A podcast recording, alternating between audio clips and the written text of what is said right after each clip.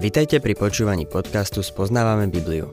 V každej relácii sa venujeme inému biblickému textu a postupne prechádzame celou Bibliou. V dnešnom programe budeme rozoberať biblickú knihu Jeremiáš.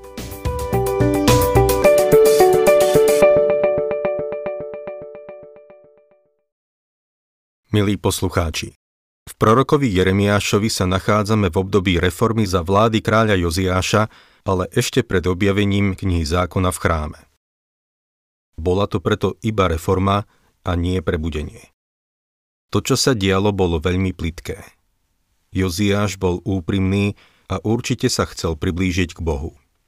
Počúval Jeremiáša. Ale ľudia sa neobracali k Bohu opravdivo, aj keď Jeremiáš bol veľmi priamy v niektorých svojich proroctvách. Dnes budeme pokračovať v Jeremiášovej druhej reči, ktorá začala ešte v 3. kapitole a siaha až po koniec šiestej. Obvinuje v nej ľud z odpadlíctva. Jeremiáš 3. kapitola, 10. verš.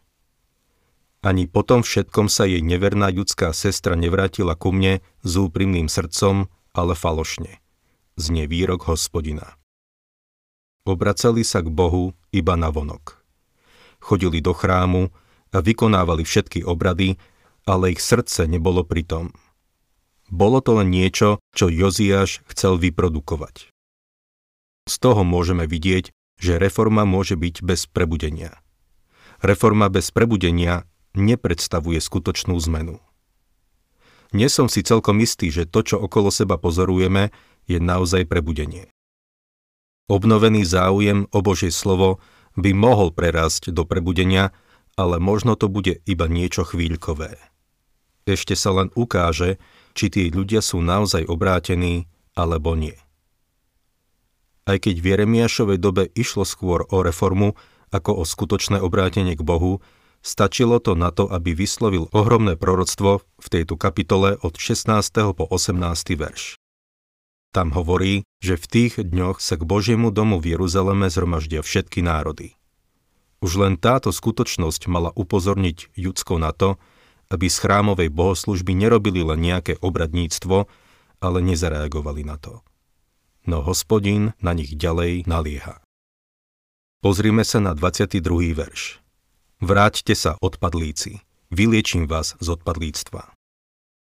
Na začiatku 4. kapitoly vidíme Božiu reakciu na akýkoľvek pohyb tohto ľudu smerom k nemu.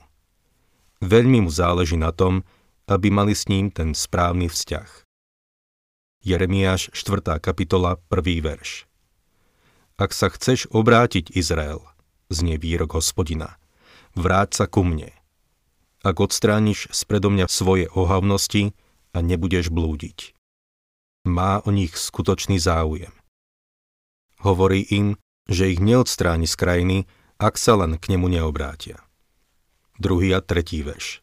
Ale budeš prisahať na živého hospodina, poctivo, pravdivo a spravodlivo, vtedy sa ním budú žehnať národy a ním sa budú chváliť. Takto hovorí hospodin ľudu Judska a Jeruzalema. Preorte si úhor a nesejte do trnia. Inými slovami reforma nestačí. Človek môže zasiať zrno, ale tú pôdu treba najprv pripraviť. Nemá význam siať do trnistej pôdy. Náš pán to v Matúšovi 7.6 vyjadril aj takto. Nehačte svoje perly pred svine. Nazdávam sa, že sú chvíle a miesta, kedy nemá význam zvestovať Božie slovo. Niekedy sa ľudia snažia organizovať evangelizácie, lebo je to veľkolepé a vzrušujúce. Boh vraví, preorte si úhor. Doktor Ironside to vyjadril takto. Radlica presvedčenia musí preorať zatvrdnutú pôdu srdca. Vo zvyšku tejto časti budeme vidieť obvinenie tohto ľudu. Boh vysloví nad ním súd a bude ich volať, aby sa vrátili k hospodinovi. Nakoniec budeme vidieť jasnú predpoveď súdu. Verte mi, Jeremiáš nebude hovoriť zaobalene. Mám pocit, že dnes by sa malo viac kázať o prorokoch ako o úteche. Úhor treba preorať. Namýšľame si, aký sme veľkí, no v skutočnosti sa rozkladáme znútra. Sme svetkami mravného úpadku. Veľmi málo sa o tom hovorí. Vyzerá to tak, ako by sme siali zrno do trnia. Pán nás predtým varuje. Boh nadalej dáva Judsku možnosť, aby sa k nemu vrátil. Štvrtý verš. Obrežte sa pre hospodina. Odstránte predkošku svojho srdca, muži Judska a obyvatelia Jeruzalema. Aby nevyšľahol môj hnev ako oheň a nehorel neuhasiteľne pre zlobu vašich skutkov vykonávali len vonkajšiu formu obriezky. Obriezka bola znak toho, že patrili do izraelského národa. Boh im však nedal obriezku len ako formu alebo obrad. Obriezka mala veľmi konkrétny terapeutický význam, ale dôležitý bol duchovný význam. To, čo bolo potrebné, bolo, aby sa ich srdcia obrátili k Bohu. Jeremiáš im teraz oznamuje, že zo severu príde veľmoc, ktorou bude Babylon a ktorá ich nakoniec zničí. 6. až 8. verš Vstýčte zástavu na Sione. Utekajte a nezastavujte sa, lebo privediem nešťastie od severu a veľkú záhubu. Vystúpil lev zo svojej húštiny, vyrazil ničiteľ národov, vyšiel zo svojho miesta, aby tvoju krajinu premenil na púšť. Tvoje mesta budú zničené zostanú bez obyvateľov. Preto oblečte si vrecovinu, plačte a nariekajte, lebo pálčivý hospodinov hnev sa od nás neodvrátil. Judsko videlo, ako tých 10 severných kmeňov bolo odvlečených do zajatia. Jeremiáš im teraz hovorí, aby to brali ako varovanie. Boh vzbudí veľmoc, novú veľmoc na severe, ktorá príde a zničí ich. Človek vo svojej prirodzenosti nedokáže byť spravodlivý. Preto Jeremiáš vyzýva ľudí k tomu, aby si obrezali srdce. Vidíme tu však, že sa odmietli obrátiť k Bohu. A keď národ, cirkev alebo jednotlivec odmietnú Boha, Boh odmietne ich. Spomeňme si na to, že Pán Ježiš prišiel a ponúkol sa ako kráľ Izraela. Keď ho odmietli, odmietol aj on ich. Povedal im, Matúš, 23. kapitola, 38. verš. Hľa, váš dom vám zostáva spustnutý. Prečítajte si celú 23. kapitolu Matúša. Ak nezblednete od strachu z nej, tak potom už z ničoho. Nerozprávajte o nežnom Ježišovi. Odmietli ho ako kráľa a on potom odmietol ich. Milý poslucháč, môžeš sa slobodne rozhodnúť Boha odmietnúť. Máš v tom slobodnú vôľu. Ale pamätaj na to, že ak odmietneš Boha, Boh odmietne teba. Je milostivý, je dobrý, je trpezlivý a zhovievavý. Dáva ti viac než dostatočnú príležitosť, aby si sa k nemu obrátil. Človek však vytriezvie, keď vidí, čo sa stane s privilegovaným národom alebo cirkvou, ktorá odmietne Boha. Boh ich nakoniec odmietne a potom všetci ostatní ich považujú za zatratených, zavrhnutých a bezcených. Dnes je tak veľa ľudí, ktorí sa tvária ako nasledovníci živého a pravého Boha. Mnohí z nich chodia do kostola. Často sa hovorí, že sme kresťanský národ. Podľa mňa nie sme kresťanský národ. Nevidím tu dôraz na Božom slove a nenasledujeme živého a pravého Boha. Raz dávnejšie vyšiel v časopise Výber článok s názvom Kniha, ktorú takmer nikto nečíta. Mali samozrejme na mysli Bibliu. Súhlasím s tým názvom článku. No všimnime si, čo sa v ňom písalo. V skratke jeden zo spôsobov, ako opísať Bibliu, napísanú počas obdobia vyše 3000 rokov, by bolo povedať, že ide o neusporiadanú zbierku 60 nesúvislých kníh, ktoré sú zväčša fádne barbarské, nejasné a plné rozporov a nezrovnalostí. Je to hemžiaci sa knižný kompost, írsky guláš poézie a propagandy, zákona a zákonníctva, mýtov a ponurosti, dejín a hystérie. Toto, milý poslucháč, je lož. Človek, ktorý napísal tento článok, nevie nič o obsahu Božieho slova. Nachádzame sa v podobnom stave ako tí ľudia za čias Jeremiáša. Národ v tom čase odmietol Boha, ale ľudia sa stále tvárili, že ho nasledujú. takíto ľudia zistia, že ich odmietol Boh a aj svet. Nikto sa nemôže pokritecky tváriť, že má bázeň pred Bohom a stále očakávať, že ho svet bude uznávať. Boh to tak jednoducho zariadil. Viem, že to nie je populárne, ale ani Jeremiáš nebol veľmi populárny. Neočakávam, že vyhrám súťaž popularity. Obchodná komora ma nikdy nezvolí za muža roka. Som si istý, že by ma radšej vyhodili. Čo sa však týka posolstva tejto knihy, musím byť úprimný. Ľud, ktorý sa odvráti od Boha, príde na to, že Boh sa tiež od neho odvráti. Rád by som poukázal ešte na niekoľko dôležitých veršov. Jeremiáš, 4. kapitola, 22. verš. Veď hlúpy je môj ľud, nepoznáva ma.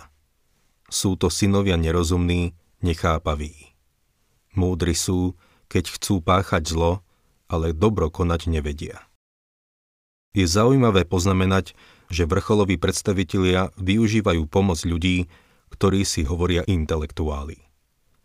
Možno to bol Franklin Roosevelt, ktorý s tým začal so svojím mozgovým trastom. S touto predstavou chodiť na Harvard alebo inú prestížnu univerzitu a dať si poradiť nejakým chlapíkom s vysokým IQ. Ach, sme múdri, keď páchame zlo. Myslíme si, že sme najmúdrejší na svete – Všetko robíme vo veľkom. Vo všetkom sme veľkí, okrem spravodlivosti. Nie sme veľkí v poznaní Boha. Boh hovorí, že tí, čo sa tvária, že ho poznajú, no nakoniec ho nepoznajú, sú hlúpi. Títo slávni intelektuáli, ktorí v skutočnosti nie sú veriaci, nie sú schopní napísať nič o Božom slove. Nepoznajú Boha a na to, aby si mohol napísať o jeho knihe, musíš ho najprv poznať. Je zaujímavé, že človek si môže prečítať bežnú knihu a pochopiť ju bez poznania jej autora. Ľudskú knihu napísanú ľudským autorom môže pochopiť ľudská bytosť. Ale ak chceš poznať Bibliu, musíš poznať jej autora a dovoliť mu, aby bol tvojim učiteľom. Iba Boží duch nám môže otvoriť Božie slovo. Prejdime k 5. kapitole, kde v prvom verši čítame. Prebehnite ulicami Jeruzalema. Pozerajte, skúmajte a hľadajte po jeho námestiach, ak nájdete niekoho, kto by konal podľa práva a dodržiaval vernosť, tak mu odpustím. Možno poznáte príbeh o gréckom filozofovi Diogenovi, ktorý sa prechádzal s lampášom po uliciach Atén. Opýtali sa ho, čo hľadá, a on odpovedal. Hľadám čestného človeka. Nikdy ho nenašiel. Myslím si, že ten istý problém by sme mali aj v Los Angeles alebo vo vašom meste. Ak nájdete niekoho, kto by konal podľa práva a dodržiaval vernosť, tak mu odpustím. Prečo Abraham nepokračoval a neprosil viac o záchranu Sodomy a Gomory? Po tom, čo poprosil Boha, aby ušetril to mesto kvôli desiatim spravodlivým, sa modliť prestal. Boh by to mesto zachránil aj kvôli jednému spravodlivému. Lóta musel dostať von z mesta, aby ho nezničil spolu s ním. Pozrime sa, ako Boh hovorí o svojom ľude. Jeremiáš 5. kapitola 8. verš. Sú to vypasené a bujné žrebce, každý erží za ženou svojho blížneho. Čo je dnes ten veľký hriech? Je to sexuálny hriech, ale nenazývame ho tak. Hovoríme o novej morálke. Boh však stále nazýva cudzoložstvo hriechom. S dávkou sarkazmu hovorí Každý erží za ženou svojho blížneho. Ako to len vystihuje dnešnú dobu. Prejdeme k 27. veršu. Ako je kôž plný vtákov, tak sú ich domy plné podvodu preto sa zveľadili a obohatili. V súčasnej generácii vidíme veľa detí, ako odchádzajú z domu kvôli tomu, ako to doma funguje. Veľa som sa rozprával s týmito mladými ľuďmi a verím, že tento verš verne vystihuje to, čo sa deje. V 6. kapitole Jeremiáš ukončuje túto reč.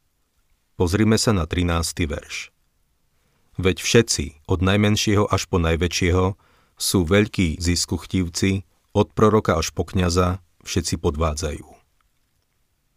Celý národ bol posadnutý žiadostivosťou. Žiadostivosť je dnes veľký hriech. Túžba po zlate, striebre, bohatstve, sláve a po susedovej manželke. Potom všetko muži dychtia. 14. verš Ranu môjho ľudu liečia povrchne. Hovoria pokoj, pokoj. Pokoja však niet. Reforma bola len povrchná.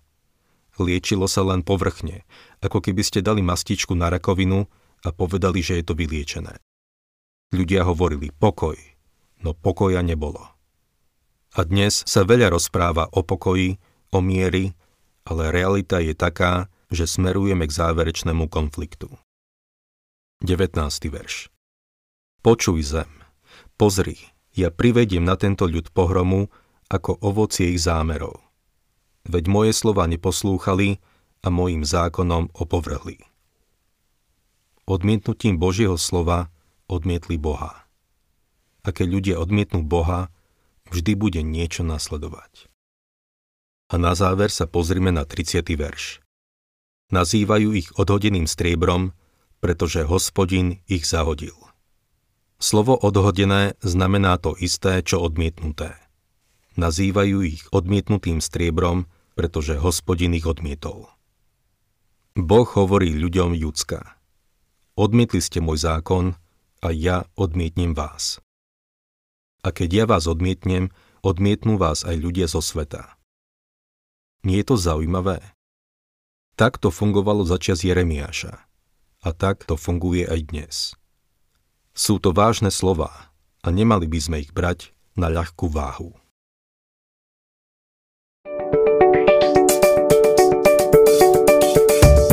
Ak sa vám páči program Spoznávame Bibliu, budeme radi, ak ho odporúčite svojim známym a dáte like, alebo nás začnete sledovať na facebookovej stránke Spoznávame Bibliu. A ak vás niečo oslovilo alebo zaujalo, napíšte nám cez Facebook alebo na adresu spoznávame.bibliu zavinač gmail.com.